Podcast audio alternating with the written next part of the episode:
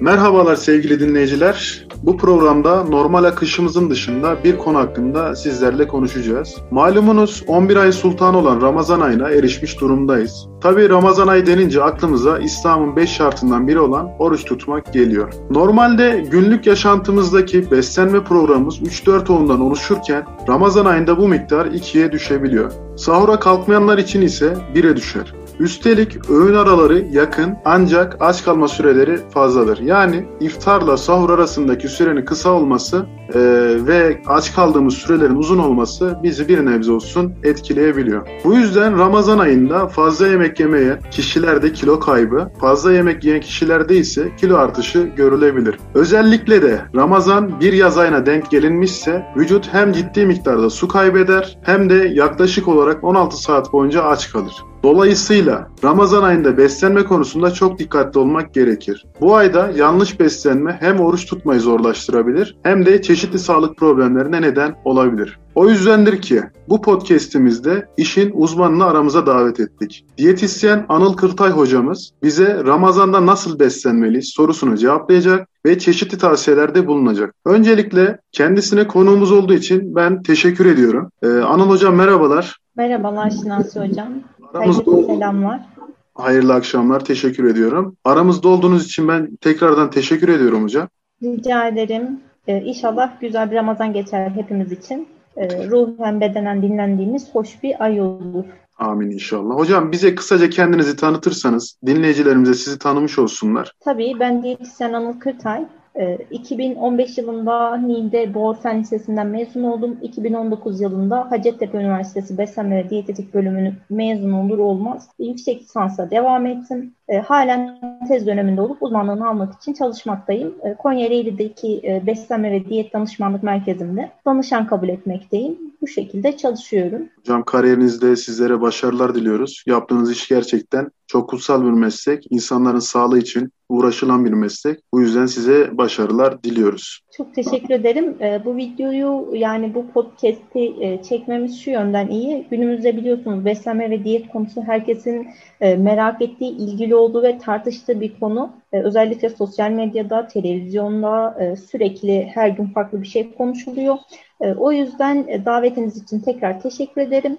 E, elimden geldiğince size Ramazan ayını nasıl değerlendirmemiz gerektiğini anlatacağım. Biz tekrardan teşekkür ediyoruz. O halde hocam biz sohbetimize başlayalım ve ben size ilk sorumu yönlendireyim. Hocam öncelikle bize kısaca beslenme nedir ve Ramazan ayında sağlıklı bir beslenme nasıl olmalı? Kısaca bir bilgi verebilir misiniz? Şöyle, e, beslenme aslında son yıllarda çok tartışılıyor ama e, ben şöyle açıklıyorum. Kişiyi hem fiziken hem ruhen rahatlatacak, dinlendirecek bir süreç olmalı aslında. Ramazan ayına gelecek olursak da Ramazan ayında biliyoruz ki iftar ve sahur şeklinde e, beslenme düzenimiz yani öğün sayımız ikiye iniyor e, ve uzun bir açlık var. Bu açlık çoğu kişide kilo almaya neden olurken bazı insanlar kilo veriyor. Aslında açlığın genel fizyolojisine baktığımızda açlık vücuda çok iyi geliyor. Ki hani şöyle e, uzun süreli açlıklarda hani 12, 14 ve 16 e, beden bu açılar çok iyi sonuç veriyor. Sağlıklı bireyler için bahsediyorum. Hani şeker tansiyon hastalığı olan bireyleri bu konunun dışında tutuyorum.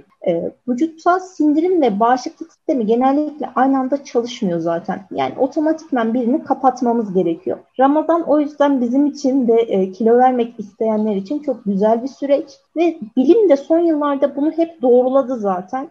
Ee, son yıllarda if diyet olarak bilinen intermittent fasting olarak geçen açlık yani aralıklı oruç, aralıklı açlık olarak olan diyet de zaten tamamen bizim Ramazan orucundan esinlenerek oluşturulmuş bir program aslında. Yani özetle bilim, e, din ikisi birbirini çok güzel doğruluyor. O yüzden Ramazan'da bazı küçük noktalara dikkat edersek vücut ağırlığımızı koruyabiliriz. Hatta olumlu yönde bile etkileyebiliriz. Anladım hocam. Yani Ramazan'ın bizlere manevi olarak birçok e, katkı sağladığı gibi aynı zamanda sağlık olarak da katkı sağladığını bu şekilde öğrenmiş olduk. Evet kesinlikle. Ramazan'ın peki hocam insan bedenine etkileri nelerdir? Yani uzun süreli açlık fizyolojik açıdan bizi nasıl etkiliyor? Bunları bize anlatır mısınız? Tabii.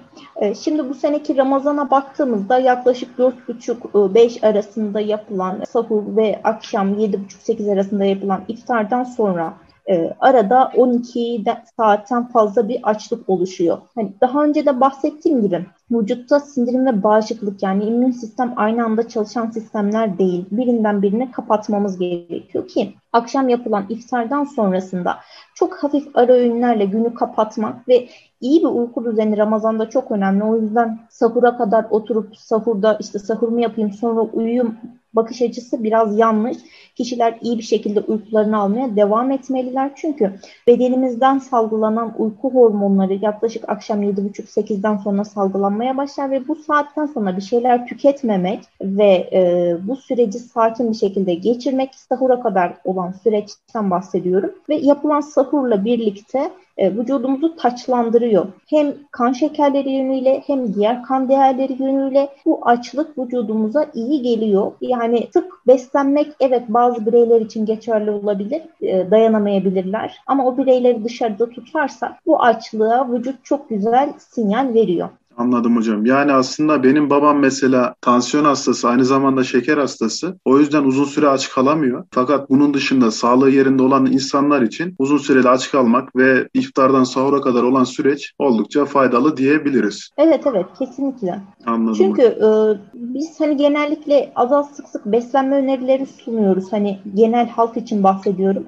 Hani babanız da şeker ve tansiyon sorunu varmış. Sağlık sorunu olan bireyleri hani bu konunun dışında tutuyorum. Ancak e, az az sık sık beslenmek kadar öğün sayısını indirip gerekli olan aralıklarda beslenmek de çok önemli. Yani e, özellikle pandemiyle biliyoruz ki herkesin beslenme düzeni çok bozuldu ve insanlar artık hani gece yeme atakları, gece uyku süresinin bölünüp uykudan kalkıp yeme gibi durumlar geliştirmeye başladılar. E, bu durumda aslında beraberinde hızlı kilo alımı, yağlanmanın artışını da beraber getiriyor. O yüzden Ramazan bizim için bence güzel bir süreç. Peki hocam ikinci soru olaraktan Ramazan'da çoğu kişi kilo aldığını söylerken bazı insanlar kilo veriyor. Bu konuda netlik nedir acaba? Aslında netlik şöyle. Ramazan'da genel beslenme rutinine baktığımızda hani sahuru yapan bireyler sahurdan sonra e, iftara kadar sonuçta bir şey yemiyorlar. O süreçte aslında vücut depolarından yakmaya başlıyor. Yani sahurunu dengeli güzel bir sahurla geçiren bireyler için bu yağ yakım süreci hani bu depoların tükenmesi süreci e, vücutta olumlu yönde ilerliyor. Ancak e, dediğim gibi bu sahurda biraz da ne tükettiğimize bağlı. Yani e, beslenme kişinin beslenme düzeni, rutini çok önemli. Ancak diğer taraftan iftara geldiğimizde hiç sahur yapmayan bir birey, sahura kalkmayan bir birey illaki çok daha fazla besin tüketiyor ve akşam saatlerinin yaklaşmasıyla birlikte kan şekerleri bu bireyin iyice düştüğü için çok hızlı bir şekilde yiyor. Ne yediğinin farkında olmuyor. Haliyle iftardan sonra da düşme, inmeyen bir şekilde böyle kan şekerlerinin dalgalanması, tekrardan bir tatlı isteğinin oluşması, tekrardan bir yeme atakları. İşte bu bireylerde biz kilo alma sürecini görüyoruz. Ancak kişi düzenli sahurunu yapıyorsa, yeterince sıvı tüketiyorsa, iftarla sahur arasını çok böyle şerbetli tatlılarla bildiğimiz şeyler baklavadır, işte şöbiyettir geçirmiyorsan bu bireylerde vücut ağırlığı sabit kalıyor ya da bir miktar azalma görülebiliyor. Anladım hocam. Peki hocam sahurda ne yemeliyiz? Sahurda ne yemeliyiz? Öncelikle sahurda bizi çok susatacak,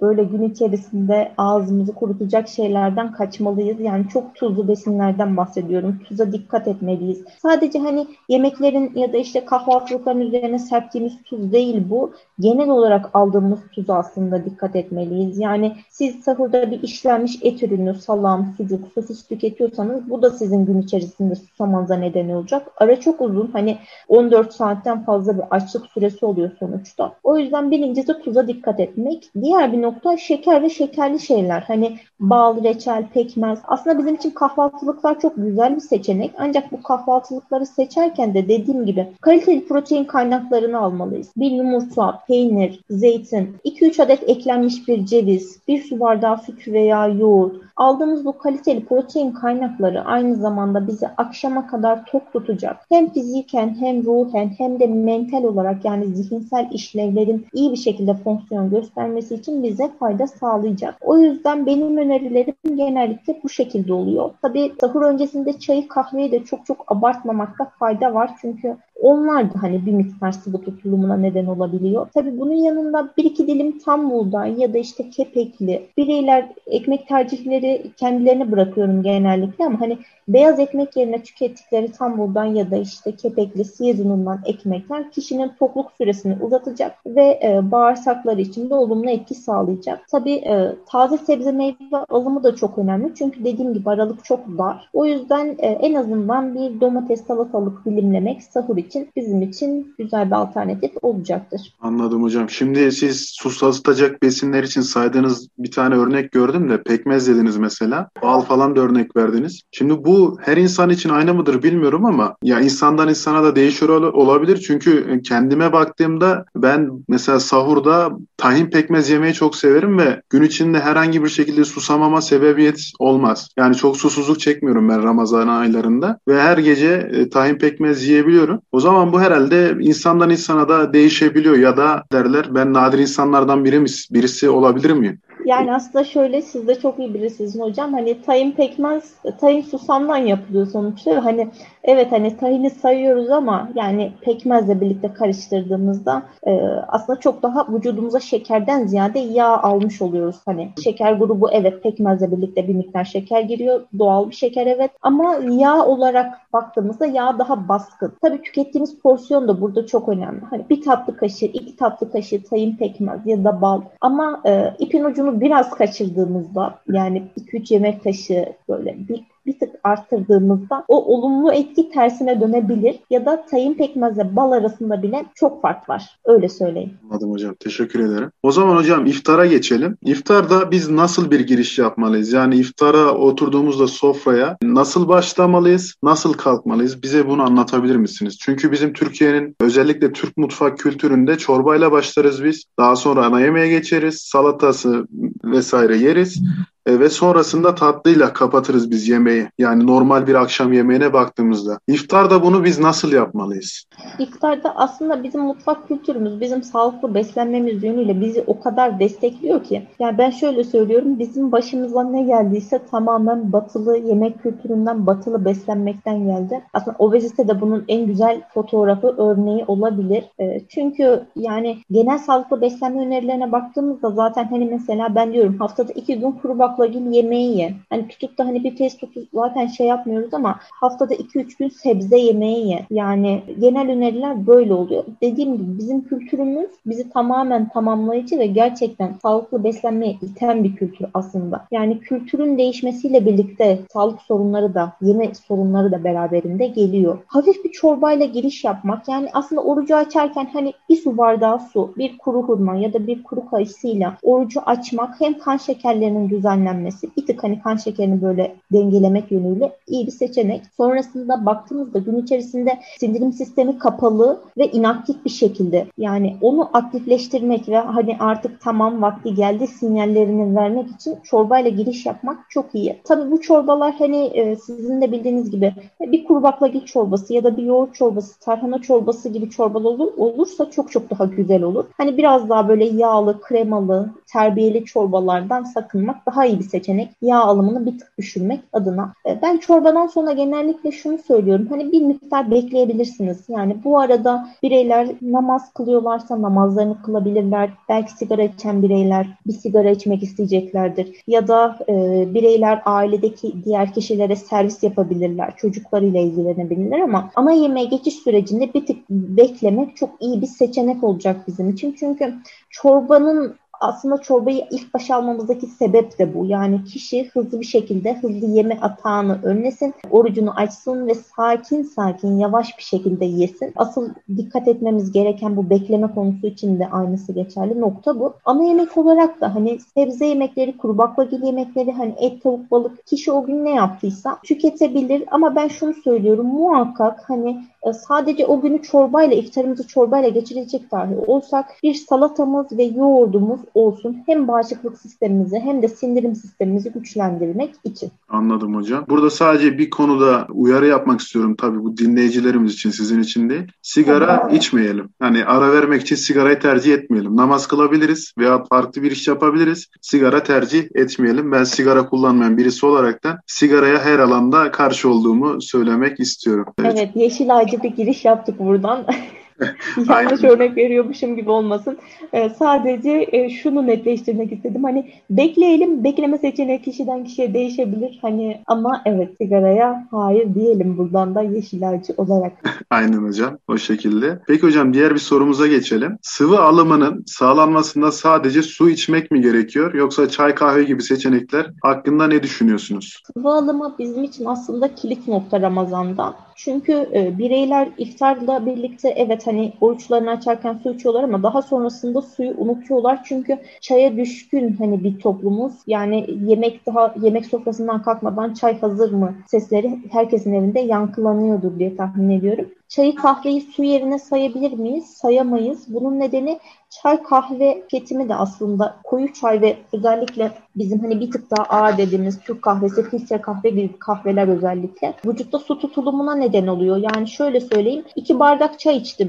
Suyun yerine geçmez mi? Hayır. Aksine iki bardaktan su içmemiz gerekir ki o suyu vücutta yerine koyalım. O yüzden e, bireylerin çay kahve tüketimlerini biraz sınırlandırmalarında fayda var. Ki uyku kaliteleri için de bence bu çok gerekiyor. Yani yatmadan önce kafein alımının artması uyku kalitesini bozabilir. O yüzden sıvı tüketimi mümkünse iftarla sahur arasında ve en az 2 litre olsun. Yani kişiler en az 8-10 bardak su içmeye gayret göstersinler. Sahurda bir anda su içmek çok doğru bir yaklaşım değil yayarak içmekte ve öğün aralarına hani şöyle sahurdan önce, iftardan sonra yani yudum yudum hafif hafif içerek süreci tamamlamakta fayda var. Süreç uzun, hani gün uzun geçiyor bizim için. O yüzden kişiler su içmeye gayret göstersinler. Anladım hocam. Yani aslında burada çay kahve bizim için biraz tehlikeli olabilir. En azından Ramazan ayı içerisinde. Çünkü evet. çay içen insanlar hani su içme ihtiyacını biraz erteleyebiliyorlar. Bu yüzden de yeterli su miktarını alamıyorlar. Bu da gün içerisinde veya işte vücudumuzun su kaybı yönünden sıkıntıya düşebileceğini e, gösterir bizlere. Bu konuda çay konusunda ve kahve konusunda dinleyicilerimizin en azından Ramazan ayında bunu azaltmalarını öneriyorum. Keza çay tiryakisi olarak ben de çayı azaltarak içiyorum. Yani normalde yemekten sonra 3-4 bardak içeceksem en fazla 2 bardak içecek kadar kendimi ayarlıyorum bu şekilde. Dinleyicilerimize de böyle bir tavsiyemiz olsun o zaman. Evet. O zaman hocam bir soru daha soralım. İftardan sonra tatlı tatlı tüketimi konusunda ne yapmalıyız? Aslında bizim Türklerin en büyük sorunu olabilir. Çünkü diyet size muhtemelen danışanların da en büyük sıkıntısı, en vazgeçemediği sıkıntı bu olabilir. Biz tatlılardan vazgeçemiyoruz. Ben de keza tatlı yemeyi çok seviyorum. E, bu yüzden biraz fazlam da var sanırım. Bu konuda bize önerileriniz ne olabilir? Yani tatlı yeme konusunda iftardan sonra e, nelere dikkat etmeliyiz? Aslında genel tatlı yeme sürecinden bahsedecek olursak e, ben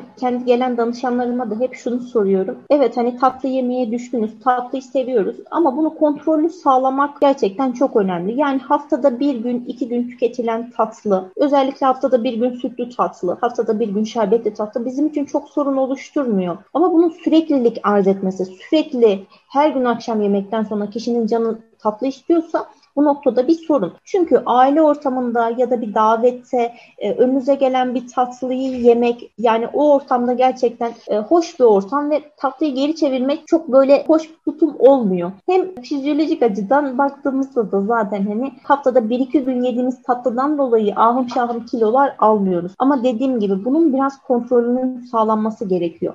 Kişi iftarı yaptı. O gün davete gitti. Davette önüne tatlı geldi. Tatlıyı yedi. Ertesi gün evinde yine aynı hissiyat oluşuyorsa burada kişinin kan şekerleriyle ilgili bir sıkıntı olabilir. Ya da sırf tabak yanımda diye o tabaktaki tatlıyı yemek zorunda mıyız? İşte burada iki soru akla geliyor. Gerçekten hani kan şekerim çok düştü. O yüzden mi tatlı yemek istiyorum? Yoksa duygusal bir açlığım var. Bastıramıyorum. Onun için mi yemek istiyorum? Bu sorgulanmalı. Diyet sürecinin dışında Ramazan'dan bahsedecek olursam da Ramazan'da genellikle e, kan şekeri düşünce bireylerin iyice özellikle böyle akşam üzeri eve gidiyorsa muhakkak böyle sokakta gördüğü işte vitrin camlarından tatlıyı alıp eve gitmek istiyor ve tüketmek istiyor. Ancak şöyle zaten e, Ramazan'da orucu açtığımız saat hani 7.30-8 geç bir saat artık gerçekten sindirim sisteminin duracağı, durmak üzere olduğu bir saat. O yüzden mümkün mertebe doğal tatlı kaynakları, doğal şekerlerden yararlanalım. Yani bir meyve tüketmek de vücuda o şekeri katıyor ve çok daha doğal saf bir şeker. Vücuda bir zararı yok bu şekerin. Eğer tatlı tüketeceksek ve kendimizi bu şekilde hani e, adapte ettiysek o zaman da en güzel sütlü tatlılardan yararlanmak ki mutfağımız bence bu konuda da çok zengin. Sütlaç, güllaç, muhallebi bu tarz alternatifler ve olmazsa olmaz hani davetlerde ki bu Ramazan hani pandemiden dolayı birlikte geçirilen sofralar, birlikte geçirilen Ramazanlarda bir miktar azalma var. Bir porsiyon şerbetli tatlı olabilir ama porsiyon kontrolünün sağlanması tabii ki fayda oluşturacaktır. Çünkü dediğim gibi orucu açtığımız saat geç ve artık sindirimin bittiği bir saat. O yüzden benim seçeneğim haftada 1-2 gün yani tavsiyem sütlü tatlılardan yana. Anladım hocam. Ben de birazdan kalkınca o zaman kendime bir sütlü tatlı yapayım. Canım çekti siz anlatırken. Son olarak hocam sorumuz size şunu sormak istiyorum. İftar saat olarak geç, iftar sonrası ne yemeliyiz? Yani saat olarak geç olan iftar saatinden sonra biz neler yemeliyiz, neler tüketmeliyiz? Şöyle e, bizde çaydan sonra ortaya bir şeyler gelir. Hani bir meyvedir, böyle çerezdir, tatlıdır. Hani tatlıdan gidiyoruz yine tatlıyla devam edelim. Gelir ve hani aile ortamlarında, sofralarda